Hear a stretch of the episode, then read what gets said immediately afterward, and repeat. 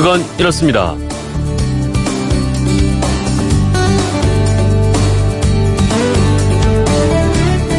안녕하십니까 전종환입니다. 전반 45분, 후반 45분, 전후반 합쳐서 90분 다들 아시죠?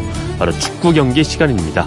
90분 안에 승부가 나지 않으면 연장전을 벌이기도 하는데 IFAB 국제축구 평의회라는 국제기구에서요 90분인 이 축구 경기 시간을 단축할 계획을 갖고 있다는 얘기 혹시 들어보셨나요?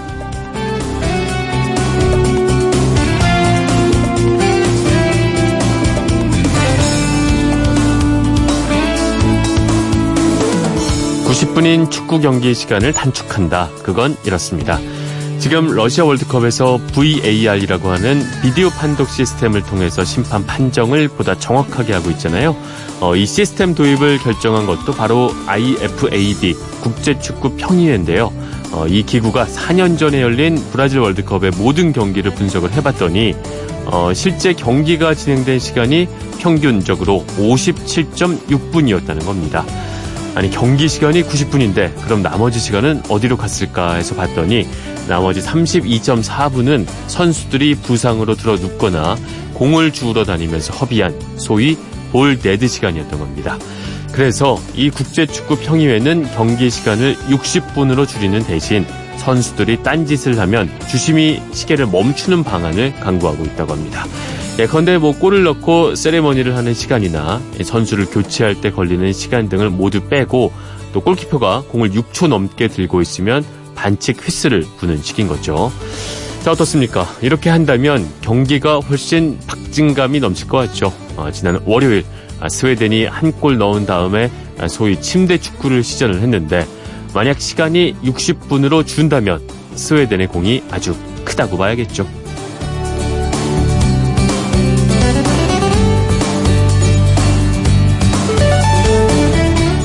6월 23일 토요일 그건 이렇습니다. 전종환입니다. 오늘 자정 멕시코와의 일전에서는 적어도 침대 축구만은 보지 않았으면 좋겠습니다. 자, 토요일은 스포츠에 대한 궁금증 풀어보는 시간이 있죠. 바로 시작하겠습니다. 휴대폰 뒷번호 2039님이 문자 주셨습니다. 러시아 월드컵에 출전한 우리 대표팀이 첫 경기에서 0대1로 졌는데요. 우리 대표팀이 16강에 진출할 가능성은 얼마나 될까요? 멕시코와 독일이 스웨덴보다 더 강팀이라고 해서요. 네, 우리 대한민국 신태용호의 운명은 과연 어떻게 될까요? 스포츠 속 그건 스포츠 동화 김종건 기자님과 이야기해보겠습니다. 안녕하십니까? 네, 안녕하세요. 네. 스웨덴과의 1차전 못내 아쉬움이 남는데 어, 역시 가장 눈에 띄는 활약을 펼친 선수는 골키퍼였습니다. 네. 조현우 선수가 어, 영국 BBC에서 경기 MVP로 뽑았어요. 예. 그만큼 어, 잘했어요. 예. 경기가 네. 끝나면 이제 보통 man of match라 그래가지고 MOM이라 그래가지고요. 네. 그 경기에서 가장 뛰어난 선수를 뽑는데 네. BBC 방송은 그날 한국 스웨덴에서 MOM으로 조현우 선수를 선정했습니다. 네. BBC는 그 뭐라고 얘기를 했냐면 마르쿠스 베리의 그 가까운 슛을 막아내는 장면은 정말 절묘했다. 네. 그리고 조원우가 없었더라면 한국은 큰 점수 차로 졌을 것이다. 것이다. 라고 이렇게 평가를 했고요. 음. 국제축구연맹은 그날 뭐 다른 스웨덴 선 수를 MOM으로 뽑았는데 네. 홈페이지에다가 한국 스웨덴이 끝나자 홈페이지에다가 조현우 선수 사진을 올려놨습니다. 어. 그리고 꿈 같은 어, 시작으로 기회를 잡았다라고 네. 표현했는데 이게 이제 뭐냐면 조현우 선수가 대한민국 대표팀에서 세 번째 골키퍼였거든요. 네. 근데 그랬기 때문에 이런 것들을 알고 있어서 그렇게 표현한 것 같고요. 피파 공식 기록에 따르면 조현우 선수는 스웨덴전에서 세 번의 세이브를 기록했습니다. 네. 그러니까 이제 세이브는 야구만 있는 게 아니고 축구에서도 공식 기록인데요. 네. 이게 그 상대 팀이 그 유효 슛을 그렇죠. 막아낸 것으로 이제 골키퍼의 능력을 이제 평가하는 음. 건데요. 그 조현우 선수가 원래 우리 대표팀에서 지금 김승규 선수, 김진현 선수에 밀린 그 대표팀의 세 번째 골키퍼였거든요. 네. 그래서 이제 이번에 그 국가대표팀에서 월드컵 갈 때만 해도 가서 아마 훈련만 많이 하다가 네. 올 것이다라고 네. 생각을 했는데 그 평가전 마지막 경기에서 이제 조현우 선수가 잘하니까 네. 심태용 감독이 딱 첫 경기부터 주전으로 발탁을 했어요. 또 스웨덴과 가장 잘 맞을 것이다. 예. 뭐 이렇게 분석을 했더군요. 그런 것들에 대한 그 판단 참 좋았던 것 같고요. 네. 이제 경험이 없어서 이제 처음에 딱 스타팅이 됐을 때도 팬들도 그렇고 많은 사람들이 괜찮을까? 걱정을 좀 하긴 했는데 네. 그 놀라운 순발력, 맞습니다. 그다음에 정확한 판단으로 이제 많은 실점을 막아냈고 네. 상대팀 스웨덴 감독도 그 칭찬했어요. 조원호 선수를 음. 칭찬했을 정도니까 뭐 그 정도면 뭐 괜찮은 거라고 보고 네. 그다음에 이제 이 경기를 봤던 영국의 팬들이 이제 프리미어 리버풀 팬들이 특히 데리고 오라. 네, 우리 골키퍼 바꿔치우고 좀 데리고 왔으면 좋겠다라고 네. 얘기를 하고 있고요. 그래서 잘못하면 카리우스 선수 대신에 조현우 선수가 지금 갈 수도 있을 것 같고 그 조현우 선수로 보자면 2013년에 프로축구 대구에 입단을 했고 네. 그 작년에 K리그 베스트 11 골키퍼에 음. 뽑혔고 네. 2016년에 챌린지 리그 선수로는 최초로 대표팀에 네. 뽑혔습니다. 아. 그리고 이제 그동안에 A매치에 딱 여섯 번 나갔는데 이 골키퍼라는 건 특수 포지션이거든요. 네. 한번 딱 자리가 결정되면 야구의 포수랑 같이 바꾸진 음. 않습니다. 그래서 아마 이제 대한민국은 그 조현우 선수 시대가 오지 않을까라고 네. 좀 생각을 해봅니다. 이렇게 우리가 조현우 선수를 발굴하는 아, 성과를 거뒀지만 네. 또 안타깝게도 그 승점을 쌓는 목표 네. 아, 그거는 좀 어그러졌어요. 예, 그렇습니다. 네. 그 전반에 이제 수비수 박지호 선수가 예상 못한 부상으로부터 시작해가지고 모든 게 부상. 예, 네. 그건 어그나 버렸는데 반드시 이겨야 했던 경기였고 그리고 네. 스웨덴이 그날 경기에서 모든 분들이 확인했겠지만 정말 못하는 팀이었거든요. 그러니까 우리가 분명히 이길 수 있는 팀이었는데 이걸 못 이겼던 게 너무너무 지금 사실은 이제 뼈 아픕니다. 보니까 네. 골 결정력 같은 경우에도 대단히 떨어지더라고요. 예, 예. 그러니까 저걸 못 아주 1급 팀은 아니었고 우리는 네. 분명히 이길 수 있었던 팀이었고 그러니까 아. 패배 원인에 대해서는 뭐 여러 가지 얘기가 있겠지만 네. 결국 가장 중요한 건 뭐냐면 우리가 가장 잘하는 걸 못했다. 음. 그러니까 그걸 해야 되는데 자꾸 상대를 의식해가지고 너무 네. 그걸 안 하고 다른 걸 했다. 네. 그리고 너무 이제 수비에 추중했던 이제 신태용 감독의 그 전술적인 판단 네. 이제 뭐 이런 것도 좀 있을 것 같고 그다음에 아니면 반드시 이겨야 된다는 압박감이 갖고 오는 예, 어떤 그다음에 꼭 그렇죠. 이겨야 된다는 부담감 네. 뭐 그런 부담감. 것들이 이제 선수들이 몸이 좀 무거웠던 것 같은데 네. 이제 뭐 멕시코가 독일을 이겼고 뭐 이러다 보니까 이제 우리로서는 굉장히 갈수록 상황은 진짜 더 어렵습니다. 그 처음에 하기 전보다는 훨씬 확률은 떨어지는 상황이 됐는데 네. 그렇더라도 남은 두 경기 축구는 항상 또 뭐 기적이라는 네. 게 있으니까 그걸 바라면서 열심히 응원을 해야 될 것 같습니다. 네. 오히려 부담감을 떨치고 그냥 한번 네. 내거 한번 보여주자 이런 네, 식으로 가면 그렇죠. 될 것도 같은데 예. 자 이제 어쨌든 멕시코전을 앞두고 있습니다. 예. 아, 어떤 좀, 좀 전에 말한 거 안에 다 답이 있는 것 같아요. 말씀해 네. 주신 거 안에. 예. 어떤 식으로 좀 임하면. 그러니까 가장 간단합니다. 괜찮을까요? 무조건 이겨야 됩니다. 멕시코는 무조건 이기고 나서 다음에 생각을 해야 되는 거고요.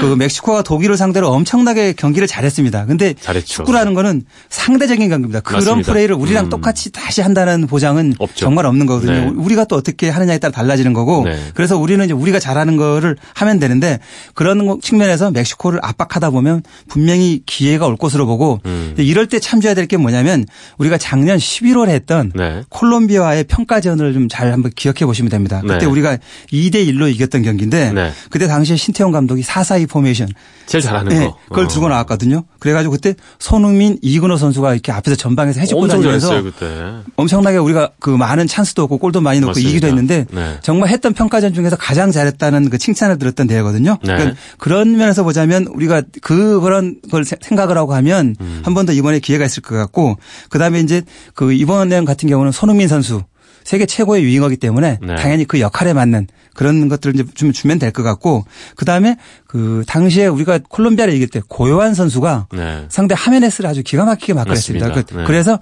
그런 고요한 선수의 역할을 하는 음. 누군가 그런 역할을 하는 선수가 한 명 있었으면 네. 그 이번 멕시코 경기도 좀 해볼 만하다. 뭐 이렇게 상황에 판단을 하고 있고요. 네. 가장 중요한 거는 이번에는 우리가 좀 지지 않겠다. 뭐 이런 소극적인 것보다는 꼭 이기겠다. 네. 그리고 이기겠다. 그런 투지 그리고 네. 저도 좋으니까 한번 우리 축구를 하고 그렇죠. 우리 팬들한테 어. 좀 후련하게 보여주는 그런 모습을 좀 보여줬으면 합니다. 또 우리 거 보여주고 나면 예. 팬들의 결과와 상관없이 그렇죠. 또 응원해주고 예. 지지해주는 게 있으니까 일단 예. 우리 거를 잘 보여주는 게 중요할 것 같습니다. 예. 선수단 분위기는 지금 어떻다고 하던가요?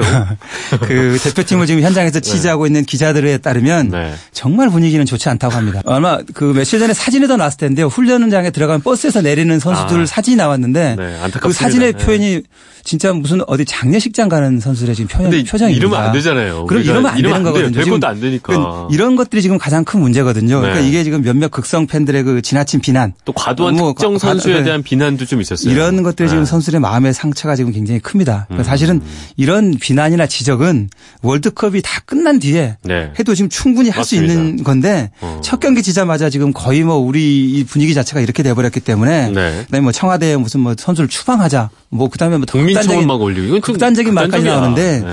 이거는 좀 문제가 있는다라고 네. 봐야 될 것 같고요. 그러니까 맞습니다. 지금은 우리 선수한테 가장 필요한 거는 용기를 주고 음. 격려해야 될 때다. 그런 면에서 보자면 선수들의 기량보다는 선수의 마음을 지금 현재는 컨트롤해야 되는 네. 이게 가장 중요한 것 같고 네. 그런 면에서 보면 이제 mental care를 해줄 수 있는 전문가의 존재가 필요한데.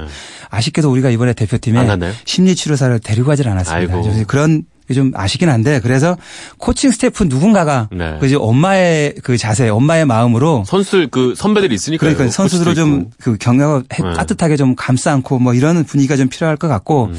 그런 면에서 보자면 우리 대표팀이 하나의 희망이 보였던 건 뭐냐면 스웨전전이 끝난 다음에 그때 페널티킥의 빌미를 제공했던 그 수비수 김민우 선수를 동료들이 격려했었습니다. 송영 선수가 딱 안아주면서 안고 했던 그다음에 끝나고 가서도 라카에서도 그렇고 좀 이렇게 네. 많이 좀 이렇게 선수를 위로를 했다고 하는데 그렇죠. 그 자기네들끼리 야 이거 잘해보자 그러니까. 괜찮아 뭐 이렇게 음. 힘들지만 해보자라고 이렇게 격려했다는 뭐 그렇죠. 뭐 이런 것들은 괜찮을 것 같고요. 그러니까 이번 멕시코전에서는 선수 개개인 11명의 각자가 분투하는 이런 것보다는 네. 팀으로서 정말 맞습니다. 하나의 멋진 플레이를 보여주기를 음. 좀 기대를 하고 있습니다. 네. 근데 멕시코도 지금 우리를 되게 신경 쓰는 것 같은 게 예. 이말 듣고 약간 배신감 느꼈는데 그 히딩크 전 감독한테 만나서 뭐 예. 우리나라 정보를 얻었다. 예. 근데 히딩크 형이 그러면 안 되는 거 아닌가요? 근데 또 과도한 요구인가? 축구인의 입장에서 뭐 네. 이렇게 일반적인 걸 물어봤을 거예요. 사실은 지금 네. 세계가 워낙 뭐 IT도 봤다라고 했기 때문에 네. 스웨덴 감독도 마찬가지지만 우리 경기의 영상을 1200개를 봤다는 거거든요. 그러니까 숨겨봐야 와. 소용이 없는 거고 네. 이미 그 멕시코 감독도 알고 있지만 다시 한번 확인하는 과정에서 그 오소리오 네. 감독이 물어봤을 것 같고 음. 정말 이 감독이 그 똑똑하기는 한 모양이에요. 여러 네. 가지를 네. 많이 판단을 하고 준비를 하는 것 같은데 음. 분명히 그 독일하고는 다른 전략을 가지고 나올 것으로 보입니다. 네. 그러니까 독일전에서는 압박 스피드, 역습 그렇죠. 이세 가지 모두가 잘 됐는데 이번에는 멕시코가 아마 자기네들이 볼을 주도를 할 겁니다. 그래서 공격을 주도를 하면서 점유율을 높이겠죠. 그렇죠. 높이면서 저희들이. 더 많은 공격 기회에서 우리 골문을 노릴 네. 뭐 그런 전략으로 가겠죠. 그러면 반대로 우리로서는 어떻게 해야 되냐면 멕시, 지난번 멕시코처럼 그렇죠. 우리가 독일 하고 멕시코하고 할때 그렇죠. 멕시코 했던 했던 걸 그대로 하면 우리 그 방법대로 우리가 상대를 갖다가 이렇게 압박을 해서 기회를 많이 주지 않는 네. 뭐 이런 것들을 많이 하고 그다음에 역습 찬스가 오면 거기서 원터치 내지 투터치해서 골문 앞에까지 가서 결판을 내는 그렇죠. 뭐 이런 음. 것들을 많이 해야 될 것 같고요. 그런 면에서 보자면 지금 이제 그 이번에서 아이슬란드라든지 이런 팀들이 보여줬던 네. 그 수비수가 2열로 서 가지고 하는 그 음. 버스 터미널에 대기하고 있는 라인이라 그러는데 네. 그런 이제 재밌는 표현이 나왔는데 그 한 20m 간격에서 수비수가 2열로 서 가지고 상대가 들어올 수 있는 공간을 주지 않는 그렇죠. 뭐 이런. 것들을 만들어서 좀 우리가 좀 촘촘하게 그 수비를 쓰면서 버티면 네. 분명히 축구라는 거는 계속 상대가 90분 동안 몰아칠 수는 없는 거거든요. 네. 그래서 분명히 우리에게도 기회가 올 걸로 보고요.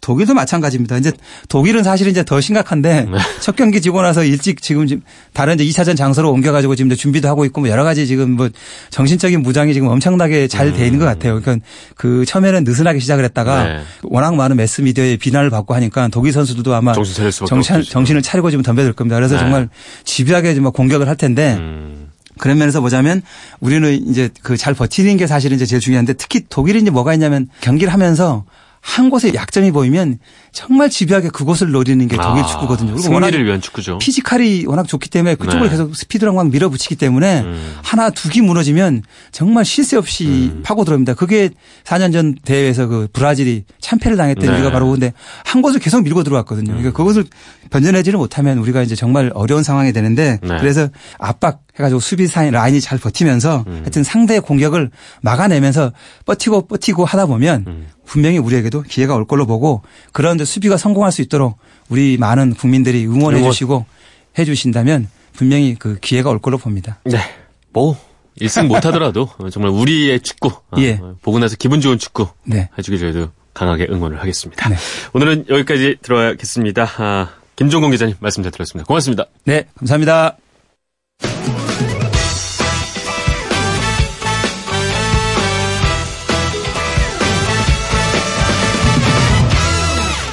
그라운드의 포청천이라고 하죠. 러시아 월드컵 경기를 주관하는 심판은 어떻게 뽑았을까요? 피파는 본선 진출국을 뽑는 것처럼 심판 선발도 복잡한 과정을 거칩니다. 전 세계 각국에서 지원을 한 심판들을 대상으로 경기 중 위치 선정이나 선수들에게 설명하는 방식 등을 테스트를 하는데요. 특히 기본은 바로 체력입니다. 주심은 한 경기당 10에서 12km를 뛰어야 하기 때문인 거죠. 이런 테스트 과정을 거친 다음에 대륙별로 안배를 해서 선발을 하는 건데 이번 러시아 월드컵에 나선 심판진은 주심 36명에 부심 63명 모두 99명이라고 합니다. 주심은 유럽 출신이 10명으로 가장 많고요. 아시아, 아프리카, 남미, 북중미가 각각 6명씩 그리고 오세아니아에서 2명을 뽑아서 모두 36명입니다. 자 그렇다면 우리나라 한국인 심판은 있을까? 아, 이번 월드컵 심판을 준비했던 후보자가 갑자기 건강 이상이 생겨서요. 한국인 심판은 아예 지원을 하지 못했다고 합니다. 이 때문에 일본인 심판이 행운을 얻었다고 해요. 우리나라는 지난 2010년 이후에 아, 두 대회 연속 심판을 배출하지 못하고 있는데 좀 아쉬운 부분인 건 분명한 것 같습니다. 그건 이렇습니다. 전종환입니다. 잠시 후에는 우리 귀에 익숙한 노래에 숨겨진 이야기를 찾는 예술 아하 코너 이어지겠습니다. 저는 한숨 돌리고 다시 돌아오겠습니다.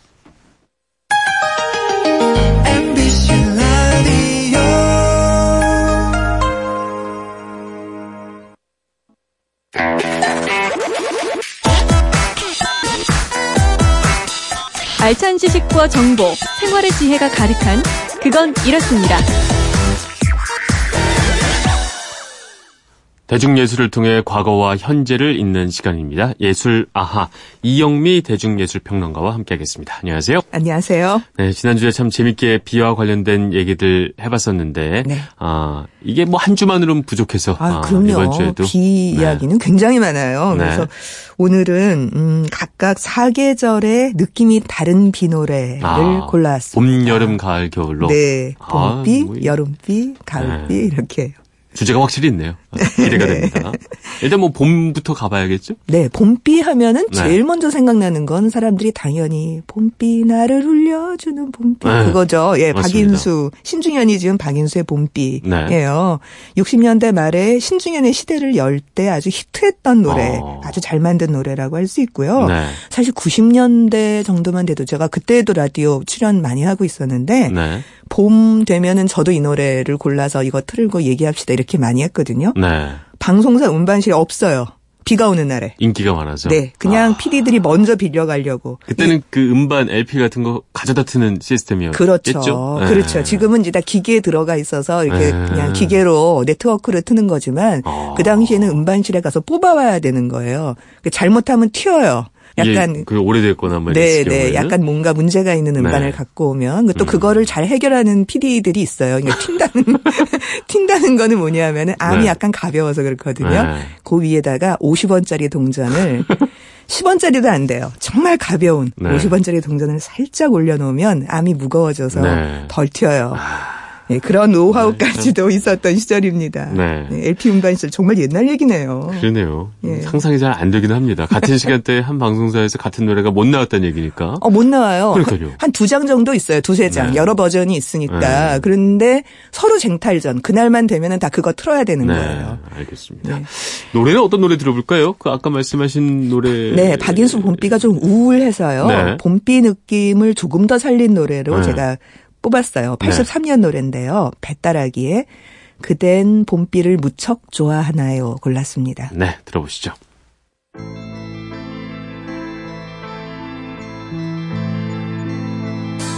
그댄 봄비를 무척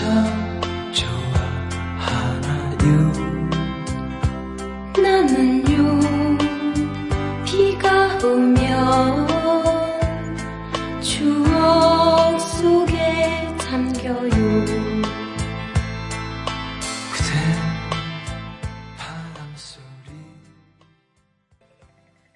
배따라기에 그댄 봄비를 무척 좋아하나요? 함께 하셨습니다.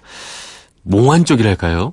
뭐 이게 뭔가 속살 속살 네, 속살 뭔가 뭐라 말할로 표현하기 좀 어렵네요. 네. 그래서 정말 봄비 느낌이 나죠. 네. 봄비는 쫙쫙 내리는 비가 아니고 정말 오는 듯 마는 네, 듯 네, 맞아요. 속살 속살 속살 이렇게 내리잖아요. 네. 그왜 봄비란 동요 있죠. 따라라라 봄비가 네. 내렸다 하는 노래에서도 보면 맨 마지막이 봄님의 손길 이렇게 되어 있어요. 음.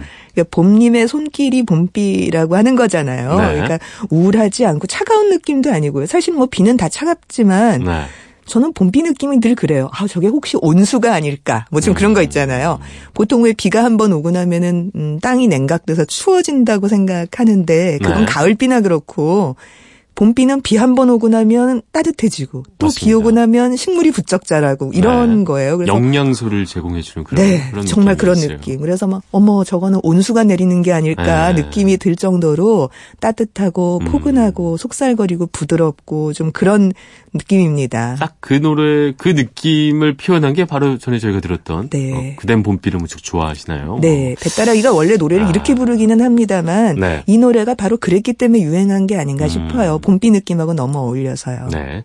여름비는 느낌이 많이 다르겠죠, 당연히. 아, 그럼요. 네. 강하고 에너지 넘치고. 네, 그렇습니다. 네. 사실 다음 틀어드릴 노래가 최백호의 뛰어라는 노래인데요. 제목에는 비가 없군요. 비가 어, 가사에는 있어요. 가사에는 그런데 있고. 이게 여름비라고까지 얘기가 나오진 않은데요. 네. 이런 짓을 하려면 이건 여름밖에 없어요. 77년 노래인데 최백호 씨 아주 초기 노래거든요. 네. 우리가 뭐 낭만에 대하여 같은 분위기로 최백호 씨를 알고 있는 그런 머리 그래요. 예, 네. 머리 허연 그런 최백호 씨 이런 분위기 전혀 아니에요. 정말 젊구나. 네. 이 최백호는 이런 어. 느낌을 정말 이렇게 확 오게 만드는 그런 네. 노래입니다. 네. 들어보시죠.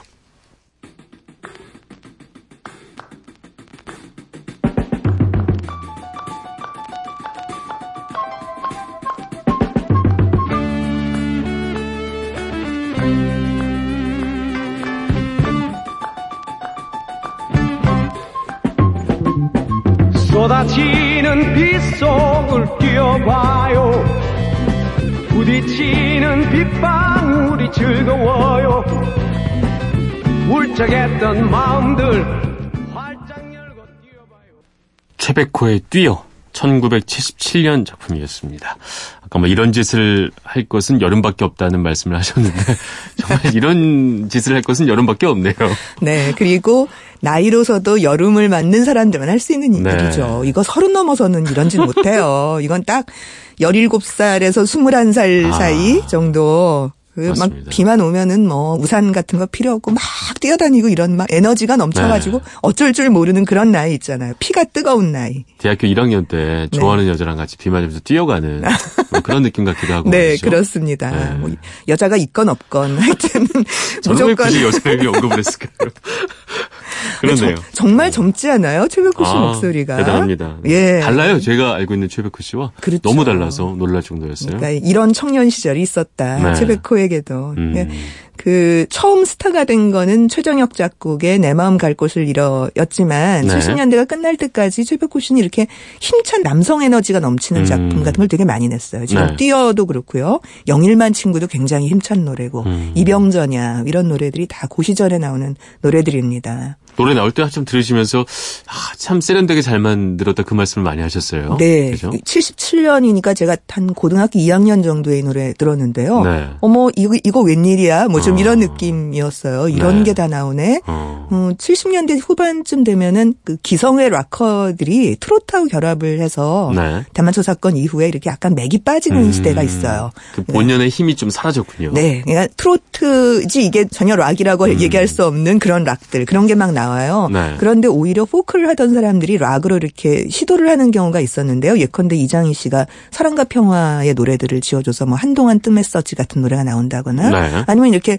어뭐 편곡이 그렇게 락적이지 않지만 이런 음. 뛰어 같은 노래들이 네. 신선하게 네. 탁 튀어오르는 그런 느낌들이 음. 있는 거죠. 네. 잘 들어봤습니다. 이제 가을로 넘어가야 될 것 같은데 가을비에 하면 일단 왠지 이 비 오고 나면 좀 추워질 것 같고. 그렇죠. 아, 청승 맞고 올 한 해가 이렇게 지나가나 뭐 이런 느낌도 들고 말이죠. 그렇습니다. 가을비 하면 두 곡 정도 다들 생각하실 것 같아요. 네. 한 50대 말, 60대 음. 초반 분이라면 최현의 가을비 우산속 생각하실 것 같고요. 그보다 네. 조금 연배가 아래 한 40대 말, 50대 초반 정도라면 지금 이 노래 유열의 가을비 88년 작품을 생각하실 것 같습니다. 네, 함께 들어보겠습니다.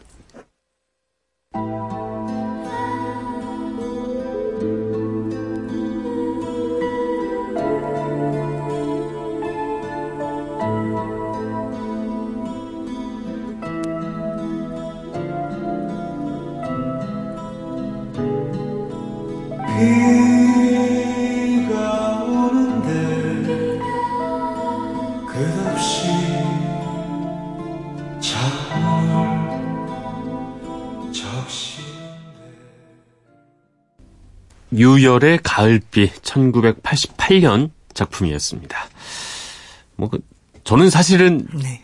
잘 모르는 노래였어요. 아 네. 그렇군요. 듣다 보니까 아 진짜 가을비의 그 추적추적함 뭔가 네. 이렇게 낙엽들이 젖어가는 느낌이랄까요? 그렇죠. 아, 떨어진 그 잎사귀들이 막 이제 눅눅해지는. 그리고 뭔가를 이렇게 생각하게 만들고 네. 과거를 자꾸 돌아보게 만들고 네. 좀 그렇죠. 근데 유열 씨 목소리도 워낙 맑고 네. 또이 시절에 어, 노래들이 대부분 그랬죠. 좀 단정해요. 아, 이렇게 맞습니다. 텔레비전 쪽에 아, 나오는 노래들로들은 네. 대부분 그래요. 네. 언더그라운드는 이런 감성을 이제 피해서 다른 것들을 만들어내는데 네. 어, 이때 이제 대학가요제나 이런 출신들로 음. 나와서 그 다음에 인기 작곡가나 작사가들이 붙어주는 그렇죠. 그런 방식 노래를 어. 짓잖아요. 이러면서 노래들이 좀 편안하고 좀 네. 이렇습니다. 사실 가을비가 굉장히 우울할 거라고 생각하는데 실제로 네. 가을 비 노래들이 그렇게까지 많이 우울하지도 않아요. 음. 뭐 가을비 우산속도 그냥 얄랄랄랄 지나가고요. 그러니까 그만큼 가을비를 실내에서 이럭저럭 즐기는 사람들. 제가 음. 이제 지난주에 말씀드렸듯이 고통스러운 비까지 아니고. 맞습니다. 예, 음. 그냥 추억을, 추억을 생각하는 떠올리는. 좀 네. 그런 식의 분위기의 노래로 네. 많이 향유하는 시대가 된 거예요. 네. 지나가는 올 한 해를 돌아보면서 네. 내가 사랑했던 여자를 생각하면서 네, 그렇죠. 자꾸 이런 느낌 네. 좀 드는 것 같습니다. 이제 마지막 겨울인데 뭐 겨울하면 굳이 어떤 노래를 해주시가 너무 그냥 떠오릅니다. 그렇죠. 네. 왜냐하면 네. 겨울비라고 하는 상상 자체가 그렇게 많지 않아요. 네. 특히 이때는 그러니까 93년에 이제 김종서의 겨울비 제가 네. 고른 건데요. 이 노래가 애초에 발표된 건 90년이거든요. 네. 시나위 음반에 있었고 그때 시나위의 리드 보컬이 김종서 씨였던 거죠. 음. 그때 베이스 치던 꼬맹이가 서태지예요. 맞습니다. 네. 그때 이제 바로 그 시절 옛날 얘기네요. 네, 정말 옛날 얘기죠. 네. 근데 보통 겨울 그러면 당연히 눈이지. 네. 그리고 비 그러면 가을이지. 이렇게 공식처럼 돼 있었던 걸 확 깨면서 네. 비하고 겨울을 조합시켜내니까 이건 이제 완전히 다른 상상력이 되는 거죠. 그러니까 네. 이제 이거는 가을비 같이 그냥 멜랑꼬리하게 아 가을비 커피 한 잔 들고서 나는 우울할 거야 이런 느낌하고는 굉장히 다르게 음. 조금 더 날카롭고 네. 락커들의 감성으로 소화할 수 있는 것 같은 그런 느낌을 네. 만들어냅니다. 음. 사실 신하위 버전도 좋아요. 그런데 어, 제가 구태여 김종서 씨 거를 골라온 거는 김종서 씨가 이제 이 노래가 어, 솔로로 전환을 하면서 대표곡이 된 셈인 건데요. 네. 목소리가 워낙 쨍하잖아요. 맞습니다. 예, 위로 올라갈 때 그냥 유리창 땅 치는 것처럼 쨍 하는 그 네. 느낌이 김종서 씨 버전이 좀 더 화려하고 날카로운 느낌 때문에 제가 93년 김종서의 겨울비를 골랐습니다. 네. 저한테는 겨울비 하면 그냥 김종서 씨가 떠오르는. 그렇죠. 그렇죠. 이후에는 겨울비 노래가 몇 곡이 더 있어요. 다른 네. 사람 곡들도. 그런데 그 이전까지는 감히 비를 겨울하고 연결시키는 아. 거 그런 상상은 좀 없었던 것 아. 같아요. 새로운 상상이지만 그게 또 하나의 대표곡이 된 네. 그런 케이스로 볼 수 있을 것 같습니다. 네, 오늘 김종서의 겨울비 들으면서 이영미 대중예술평론가와는 인사를 나누도록 하겠습니다. 오늘도 말씀 감사합니다. 고맙습니다. 고맙습니다. 저도 여기서 인사드리겠습니다. 지금까지 아나운서 전종환이었습니다. 토요일 아침이죠? 모두 힘내십시오.